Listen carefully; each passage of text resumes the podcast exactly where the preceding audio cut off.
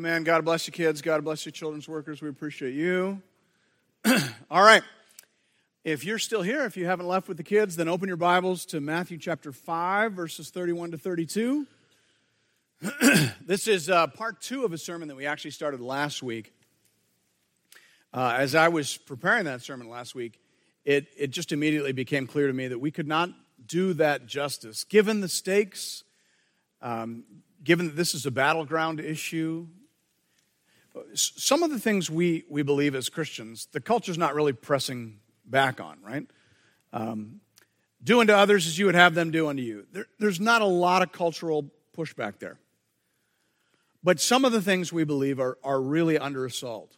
And so you, you have to drill down. You have to slow down. You have to make sure that you're covering this from every angle. And so I just thought it might be better and wiser for us to do this over two weeks. So, however, though, uh, given COVID, right, where we're, we're all a little uh, infection cautious, and so if you got a sniffle, or your wife's got a sniffle, or your neighbor's cousin has a sniffle, we're all, you know, well, we better stay home. And so there's just a little, little more uh, up and down in terms of who's here at any given Sunday on a, on a specific morning. So I thought, you know what, this isn't going to work unless we give just a little bit of review to help folks get up to speed.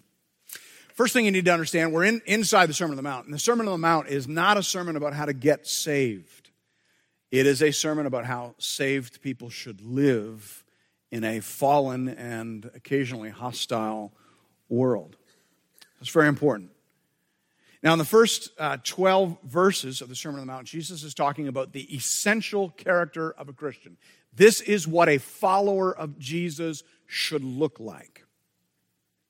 And then in the next uh, handful of verses, verses 13 to 16, he's talking about the expected influence that living like that will have. Which, by the way, just that, just that connection, moving from that idea to that idea, is interesting.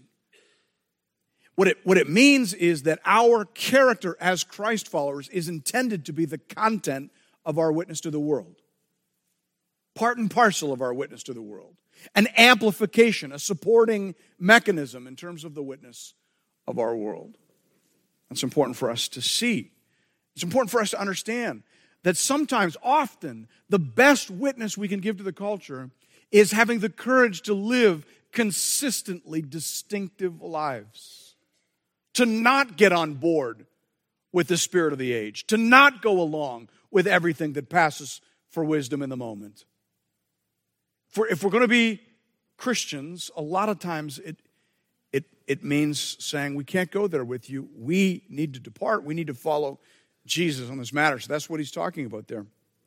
That's what it means to be salt and light. Now, for the next several chunks in the Sermon on the Mount, what he's actually doing is correcting some common misunderstandings of Old Testament teaching because bad doctrine eventually leads to bad behavior. How many of you know that? We often separate those things. We're like, well, my behavior box is over here and my belief box is over here. No, no, no. How you believe is how you will behave. In fact, if you've got a behavioral problem, chances are you can pull on that thread and find a belief problem. And so Jesus is patiently going through these things. He's correcting their understanding of the Old Testament so that they can live distinctively as the followers of God, as the people of God in the world. And last week we started to talk about how Jesus began correcting their understanding of marriage and divorce. The covenant community in Jesus' day had a deeply flawed doctrine of divorce. They were reading the Bible wrong on this matter, and so Jesus began to correct them. He took the bar that they had put way down here and he raised it way up here. He put it back to where God had originally put it. Why did he do that? Because marriage is no mere concession on God's part. It's, it's no minor note in the great symphony of God. It's, it's, it's, it's not some concept that God threw out willy nilly, as we talked about last week. It's, it's not something optional, it's not something that's just cast out there. It is woven into the plan. Marriage is a huge part of how God intends to care for human beings and it's a big part of how God plans to communicate with human beings. And so he demands that it be treated with the dignity and significance that it is due. That's the gist of the passage. In Matthew 5 31 to 33, Jesus adjusts the bar for divorce within the covenant community so as to ensure that Christian marriages would continue to support and enhance our gospel witness to the world. Now, let's just stop for a second. Do we all understand that dynamic?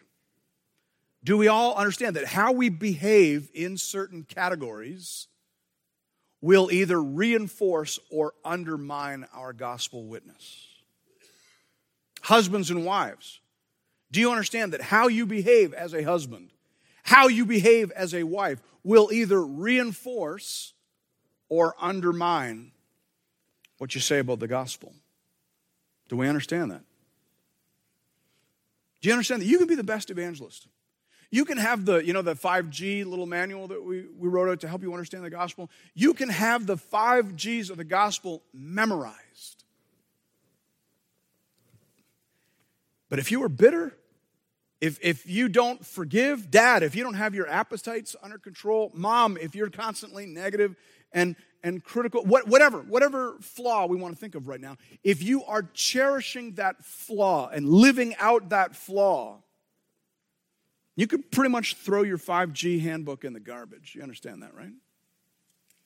The gospel is not going to be compelling to your kids.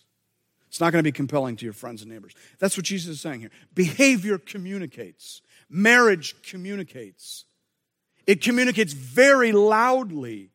And so, if our marriages are out of tune, that will drown out everything we're trying to get across about the gospel. So, that's why we're taking the time to drill down on this today. Now, last week, uh, we, we talked in general terms about, about the passage there. We, we identified a general principle, right? High bar. We, we acknowledged a, a compassionate exception clause. We want the bar to be high, but not infinitely high, so it's crushing everybody, but we want the bar to be high.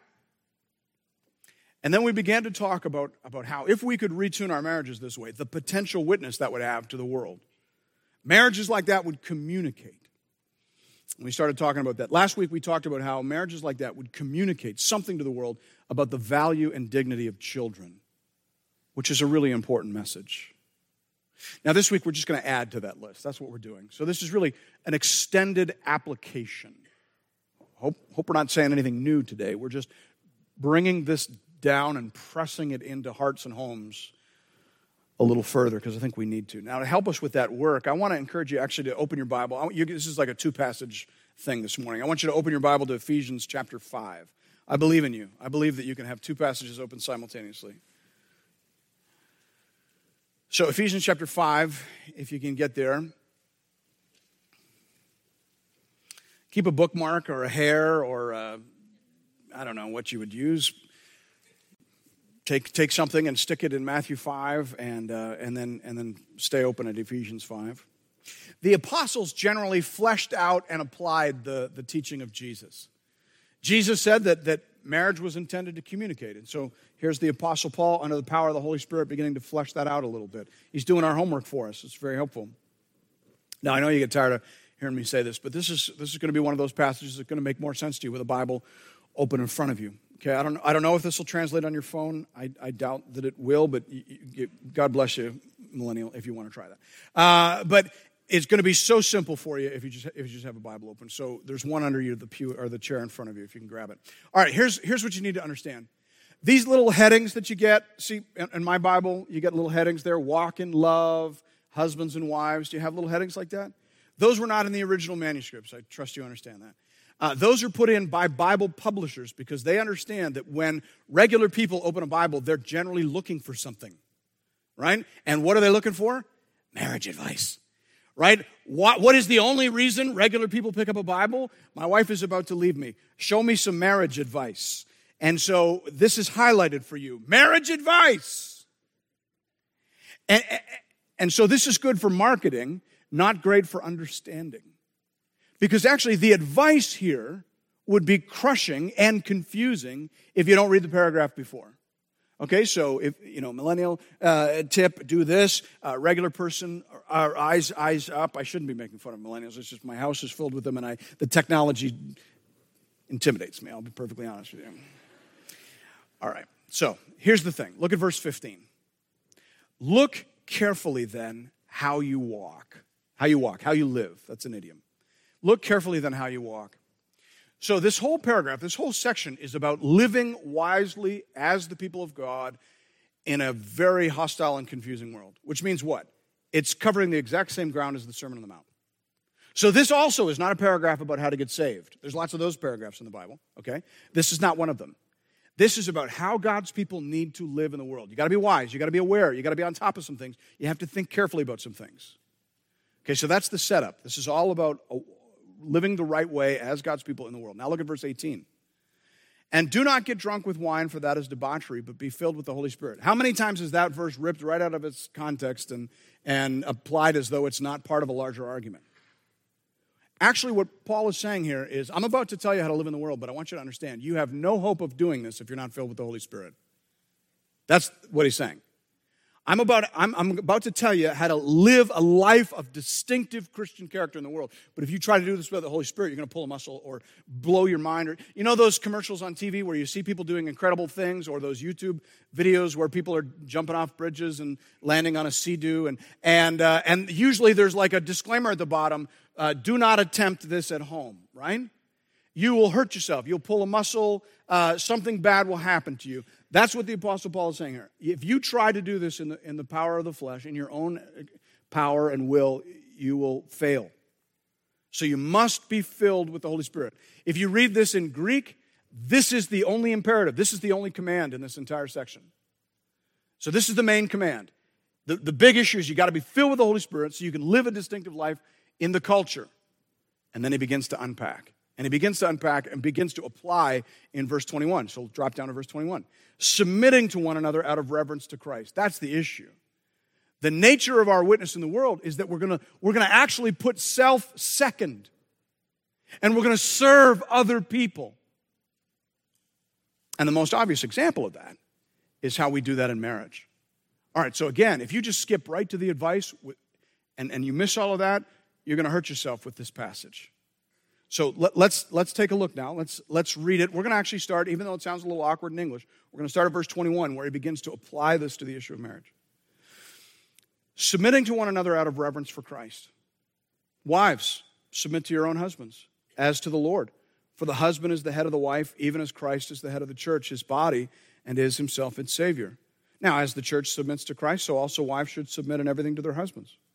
Husbands, love your wives as Christ loved the church and gave himself up for her, that he might sanctify her, having cleansed her by the washing of water with the word, so that he might present the church to himself in splendor, without spot or wrinkle or any such thing, that she might be holy and without blemish. In the same way, husbands should love their wives as their own bodies.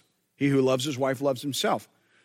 For no one ever hated his own flesh, but nourishes and cherishes it, just as Christ does the church because we are members of his body.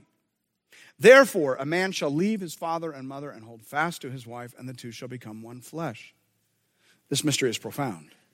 This mystery is profound. And, and I'm saying that it refers to Christ and the church. However, let each one of you love his wife as himself, and let the wife see that she respects her husband. This is the word of the Lord. Thanks be to God. Joseph Henrich uh, wrote a book last year during the pandemic uh, that actually created quite a ripple in the wider academic world. It's a book, maybe you saw it. Um, it, was, it was on some of the bestseller lists. The book was called The Weirdest People in the World. The Weirdest People in the World How the West Became Psychologically Peculiar and Particularly Prosperous. Isn't that a good title for a book? The Weirdest People in the World how the West became psychologically peculiar and particularly prosperous.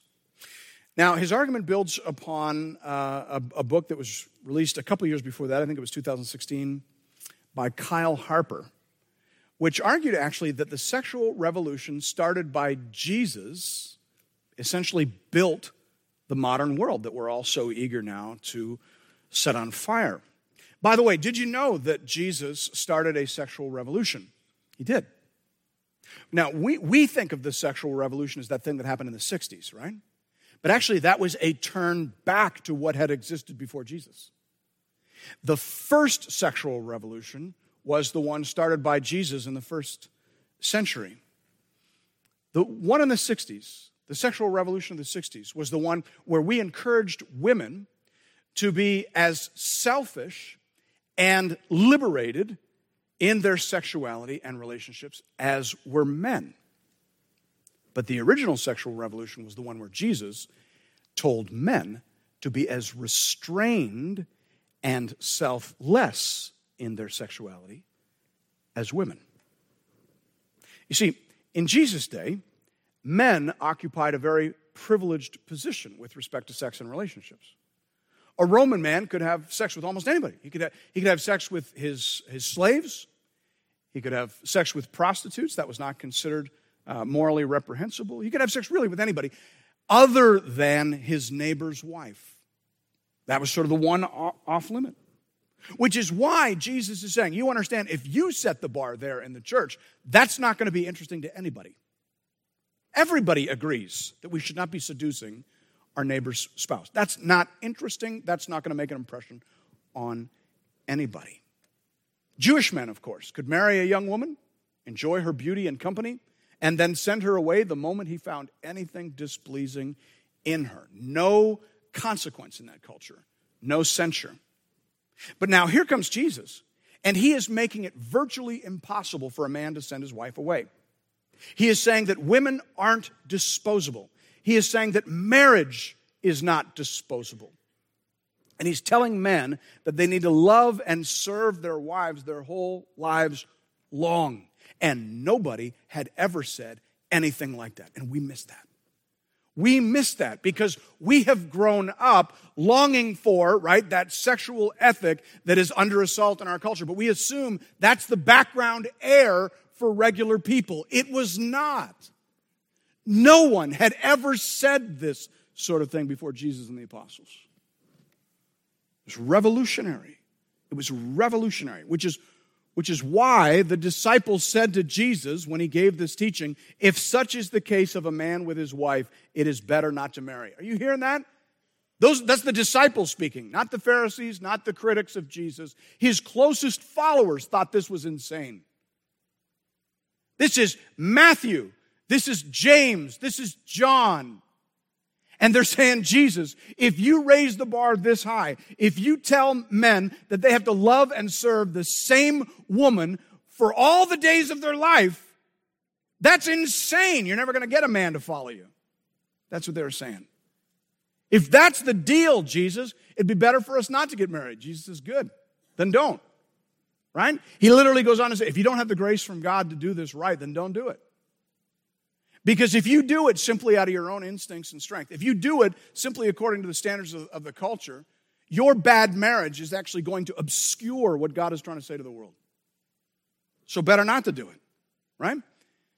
Jesus says, because actually, what we're trying to do here, fellas, speaking to his disciples, what we're trying to do here is launch a whole new way of approaching sex and marriage.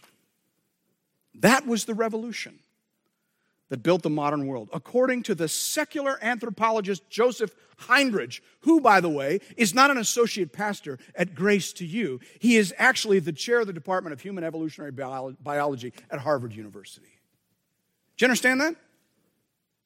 Here's, here's the deal, friends. People in our culture right now, and by that I mean people in the shallow end of the culture. So I, am I'm, I'm just talking about the, the, the cultural influencers, not the cultural understanders. They're all saying we need to get rid of, of Christian marriage. We need to get rid of the, you know, the patriarch. We need to get rid of all this nonsense. But here's the chair of human evolutionary biology over here at Harvard University, wringing his hands, going, Guys, does anyone in your little group remember what came before Christian sexual ethics? Be careful what you wish for, right? It was the Christian practice of marriage that changed the world. Maybe we better think twice before we abandon it. Biblical marriage is an explosive idea, it is a culture creating approach to social life. And as Jesus said, it is also the most effective witnessing program that has ever been conceived. So let's get into it. Christian marriage says something to the watching world about the value of children. That's what we talked about last week. But, but now, in the passage that we've opened before us, we're helped to understand that Christian marriage also says something significant about the beauty of mutual submission. Now, as I said, the first sexual revolution was about encouraging men to be as restricted and selfless in their sexuality as were women. Now, the one in the 1960s was the exact opposite. It was about encouraging women to be as liberated and selfish in their sexuality as men.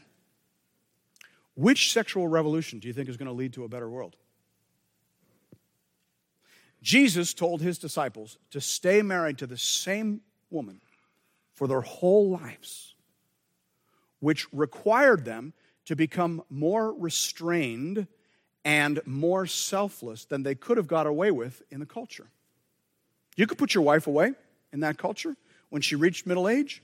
You could marry a younger woman, no one would bat an eye at that. If you, if you were Roman pagan, as many of the early followers of Christ were, you could sleep with your slaves anytime you wanted to. That was one of the main reasons to have slaves.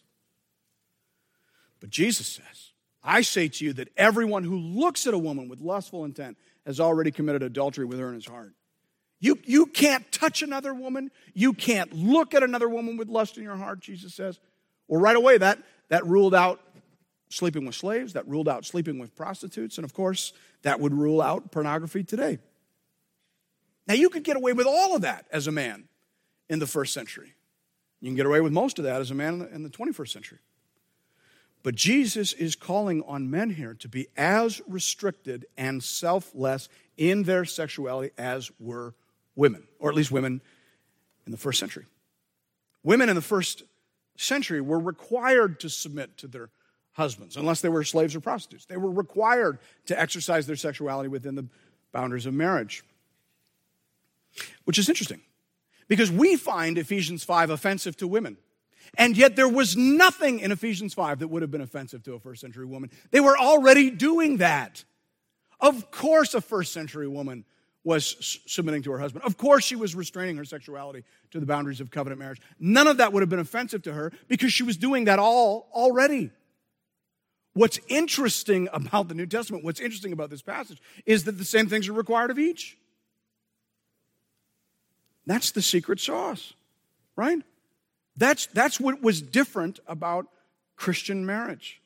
The husband was going to have to limit himself so as to serve and minister to his wife. That's the secret sauce. It's mutual submission.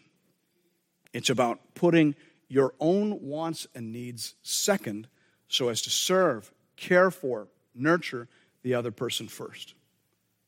Now, of course, we're going to work that out in different ways. A man will restrain himself in ways that are unique to his own situation, and a man will lead himself in ways that are unique to his particular situation. Listen, I understand that you can get yourself into a lot of trouble nowadays by making generalizations. And yet, and I recognize, of course, that there are plenty of exceptions to every general rule. But it is generally true that men incline towards laziness and selfishness. Left to himself, a man will spend all his money on toys that he wants to play with and if no one forces him to do otherwise, he will lie on the couch all day and watch TV while the world goes to hell in a handbasket. And if and when he has any energy, he will want to use that energy to seek out all the food and sex he can handle. Now, if you're offended by that, first of all, I won't even say what I'm going to say. I'll just say if you're offended by that, maybe you should read a little history or spend half an hour watching the Nature Channel. Okay? The male of our species, kind of like the male of most predatory species, tends to do as little as possible, tends to want to eat the most food and sleep with the most females. That is male in a nutshell.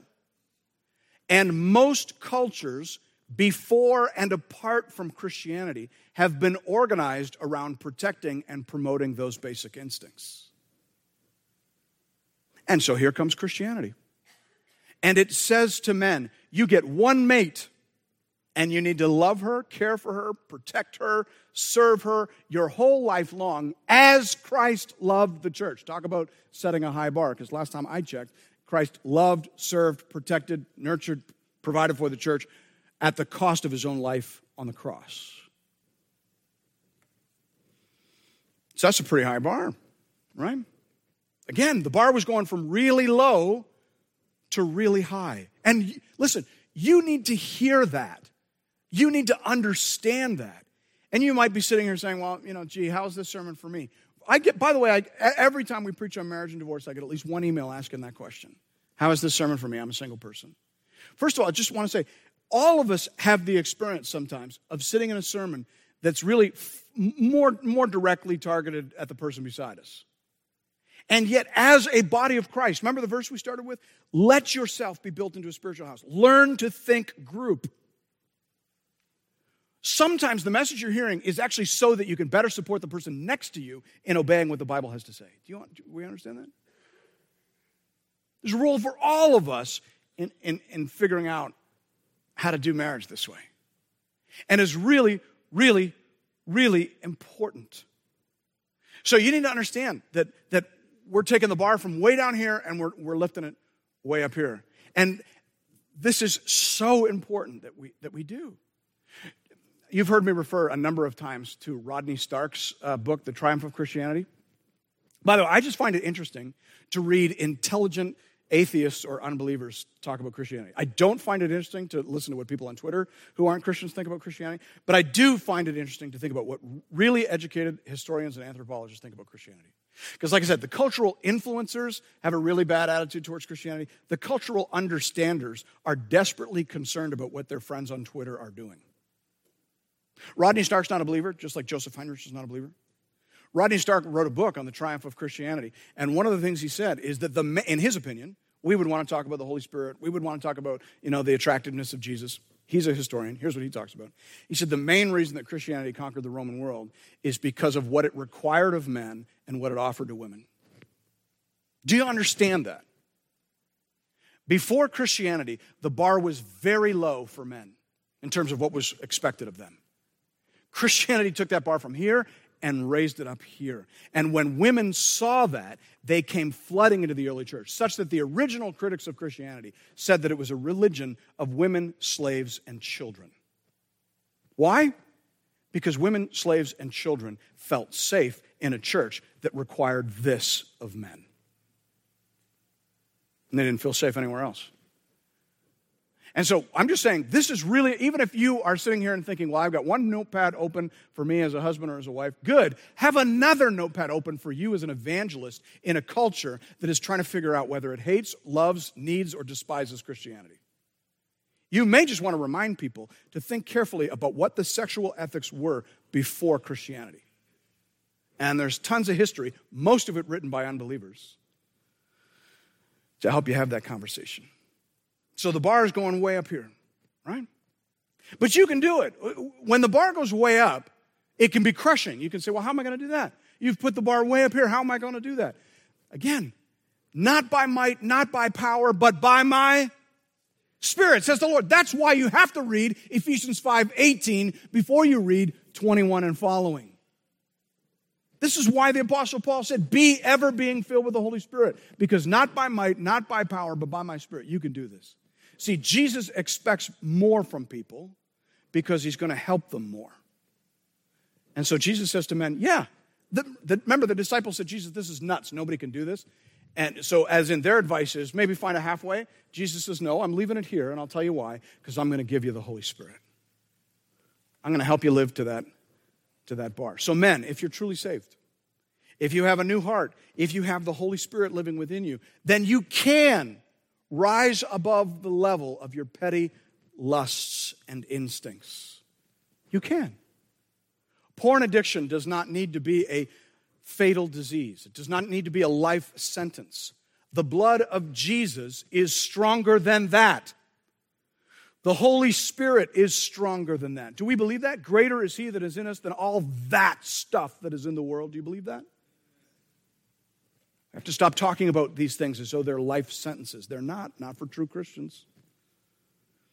So, yes, Jesus expects more from you because he's going to give more help to you. But you need to use that power that he gives you to submit to and serve your wife. And wives, you need to respect your husbands. Now, as I said, nothing in this passage would have been offensive or even, dare I say, noteworthy, possibly noteworthy, but definitely not offensive to a first century woman. They were already doing this. The only thing the Bible adds here, actually, has to do with attitude. Paul says, Let the wife see that she respects her husband. See, that's attitude. Add the attitude, Paul says. Because, of course, it would have been possible to submit to your husband while not respecting him. In fact, that would have been very easy to do, right? Not submitting was never an option. None of these women, whether they were Jewish or Roman, had the option of not submitting to their husbands. But they certainly had the option of not respecting, right? You, you can submit while undermining. Anybody have a PhD in that? Don't raise your hand. Totally possible to do this, right? But again, Jesus is saying that won't be impressive to anybody. That won't be noteworthy. That's just par for the course. But a truly willing spirit, a truly gentle and humble attitude, well, now, the kids and the neighbors can't help but notice that. If you want your marriage to tell a story, then husband, become as restricted and selfless as your wife is with respect to sexuality and relationships. And wife, see and let others see that you respect your husband. In a day and age that is celebrating selfishness and glorifying appetite and desire, a marriage like this will communicate something very compelling about the otherworldly beauty and culture making power of mutual submission. Then, thirdly, a marriage like this is going to say something, and it's thirdly, because we had first last week, okay? Secondly, if you're having a note stroke and wondering what just happened there, okay? Thirdly, a marriage like this is going to say something to the watching world about the nature of Christ's relationship with the church. Again, Jesus was not an innovator with respect to sexuality and marriage, he was a reformer. He was always taking people back to God's original design. In Matthew 19, where he gave a longer version of this teaching, he begins by saying, Have you not read? Let's start with what the Bible says. Have you not read? That he who created them from the beginning made them male and female. Maleness and femaleness was part of the original design. In Genesis 1 26 to 27, it says, Then God said, let us make man in our image after our likeness, and let them, so that them means that first man is actually man in the generic sense, like we used to do. Today we would say human beings, right? Let them have dominion over the fish of the sea, and over the birds of the heavens, and over the livestock, and over all the earth, and over everything that creeps in the earth. So God created man in his own image. In the image of God, he created him. Male and female, he created them. You seeing that? Maleness and femaleness were always part of what it meant to be human beings. And human beings were always intended to say something about God. That's what it means to be created in the, in the image and likeness of God. It means to resemble God and to represent God in creation. Human beings were meant to be creating and communicating species. That's what we're learning here. And essential to both of those tasks is our maleness and our femaleness. In the image of God, He created them. Male and female, He created them. Are you seeing that? Gender communicates, sexuality communicates, marriage communicates. Is it any wonder then that these are the things most under assault in our contemporary culture? Oh, the devil would love to obscure what God intends to say through a man and a woman in right relationship with one another. And so, our job as Christians is to make sure that doesn't happen. No matter what the neighbors do, no matter what pronouns they use, no matter what, no matter who they sleep with or how they define marriage, we are going to do it the Jesus way. This will be our mission. Can you say amen to that? This will be our mission. I'll tell you, this will be our mission in the next generation. We're going to have to fight for this. This is not going to happen by accident like it did in Grandma's day. if it did in Grandma's day. You're going to have to fight for every inch of what we're talking about today. But if if we can do this, and when I say fight for it, I don't mean fight to force your neighbors to do it. That's not what we're told to do. I'm saying fight for us to still believe it and practice it in here. Do you understand that? If we do that, it's going to witness.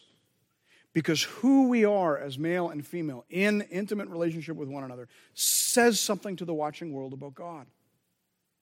It says something about how God can be a singularity and a plurality simultaneously. There's no good analogy. Have you ever tried to describe the Trinity to children? There's no good analogy for that. Everyone you think of will be bad and unhelpful, right? Uh, the Trinity is like a, um, a three leaf clover. No, it's not. Knock it off. The Trinity is like, you know, how water can be a liquid. Shh, shh. That's not helpful either. The only authorized, and it's not even all the way, it's just kind of a, like a partial, the only authorized illustration is human beings in the sense that, boy, when you get a man and a woman who are really one flesh, I mean, it hints at the idea that one flesh can be, can be one, but, but also a plurality. So we see something there says something about how God is love, love within himself, but also overflowing from himself. says something about how love produces life. Marriage says so many things that desperately need to be said, that the devil is desperate to not have said, but that we as God's people have been charged with saying. And so, no matter how hard the devil tries, no matter how many imitations, deceptions, or distortions he introduces, God, in his wisdom, has ordained this witness to be perpetuated and preserved through the institution of marriage. As long as we do marriage the Jesus way in here, we will preserve and perpetuate a witness to God's character and nature. And, and the Apostle Paul adds here, will preserve an important aspect of that, which, which is the nature of Christ's relationship with the church. Look at verses 32 to 33. This mystery is profound. This mystery is profound. A mystery refers to something that is true, that is hidden, that people don't always see, but that becomes clear. This mystery is profound, and I'm saying that it refers to Christ and the church. However, let each one of you love his wife as himself, and let the wife see that she respects her husband. So Paul is kind of moving from the very high plane down to the practical plane. He's saying, yes, I mean, at one level, this is marriage advice, so yes, please do take it. But you understand, there, there's also profound communication happening here. That's what he's saying. It's profound. Ah, yeah, good marriage says a whole bunch of things to the watching world. A good marriage communicates, a good marriage preaches, a good marriage witnesses. And Paul says it says something specific here about Christ and the church. Well, what is that? I think if you read carefully what Paul says in Ephesians 5, you'll see that he's got two things primarily in mind. First of all, he's saying that when a husband dies to himself so as to serve and sanctify his wife, he's, he's preaching the gospel whether he knows it or not. He's preaching the gospel. Because, of course, Jesus had to think of all that Jesus had to do. Think of all the ways Jesus had to die to himself in order to save and sanctify the church. He had to, to die to his dignity and glory. He had to die to his riches in heaven. He had, to, he had to die literally on a cross in order to save and sanctify the church. So when a husband dies to himself, right? When a husband dies to his animal instincts, when a husband dies to his lusts, when a husband puts away his porn and his toys so as to provide for and prioritize his wife, man, that husband's preaching the gospel.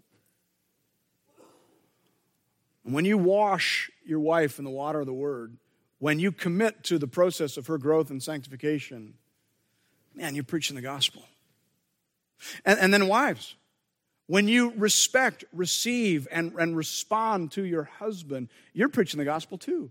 You are showing the watching world what the church does in response to the ministry and grace of Christ. The church grows, the church glows, and the church is glad when she receives and responds to Jesus. That's the gospel. And, and that's a gospel that the government can never shut down. That's a gospel that the devil can never silence or obscure. And that's the gospel that the disciples of Jesus Christ have been charged with preserving and perpetuating in this world. Oh, God, help. Let's pray together. Our Heavenly Father, you have set the bar high, but you have made the grace run deep. And Lord, that's, that's how we want it. We don't want you to lower the bar. You don't want us, we, we don't want you to expect us to live less than the lives we were created and intended to live. But Lord, we just come to you right now and, and freely admit we need help. Lord, I would imagine there are many hearts this morning who just feel crushed under that bar. That's the instinct when we see the bar. We think, well, I haven't lived that bar. I tried to jump over that bar and it hit me right straight in the forehead. And so, Lord, we just all want to confess our sins right now. Not a single person in this room has lived up to the standard set by Christ in loving the church. No one. Not a single person in this room has responded to her husband as, Christ, as the church is supposed to respond to Christ. Lord, all of us have fallen short. And so we ask right now for grace, for help, for mercy in Jesus' name. We're so thankful for the cross. We're so thankful for mercy. But Lord, we want to be more than forgiven people, we want to be restored people. We want back the life that you created us and intended us to live. And so, Lord, we want to ask right now for further outpourings of the Holy Spirit. That's the point of this passage. Be ever being filled with the Holy Spirit. Your own marriage failures, my own marriage failures, are supposed to make us, Lord, hungrier for the Spirit. So we just want to respond to that right now and say, Lord, our mouths are open, our hearts are humble. Fill us right now with the Holy Spirit of God. Give us the grace we need to keep tracking against this standard so that our witness could be distinct and compelling. And Lord, there's such a need for that as our culture begins to abandon what Jesus taught us about sexuality and marriage, as we begin to think that we can just pull something out of our instincts, out of our desires, out of our social media feed that will be a more lasting and fruitful foundation for human society than the foundation laid for us in Christ. As we pursue that madness, Lord, there are going to be more casualties and more fallout on, on, in the ditch on the side of the road. And so we need to be able to step forward and say, hey, listen, we know of a better way. Not in a judgmental way. Lord, we need to step forward with love and compassion, with bandages and oil. Lord, we need to do that first, but then we need to say, Can I tell you about Jesus? Can I tell you about a tested way, a sure foundation? How firm a foundation, you saints of the Lord, is laid for his church in his excellent word. Lord, we used to sing that, we used to believe that. May we live it again. May we say it again to a world that desperately needs to hear it. We ask in Jesus' name.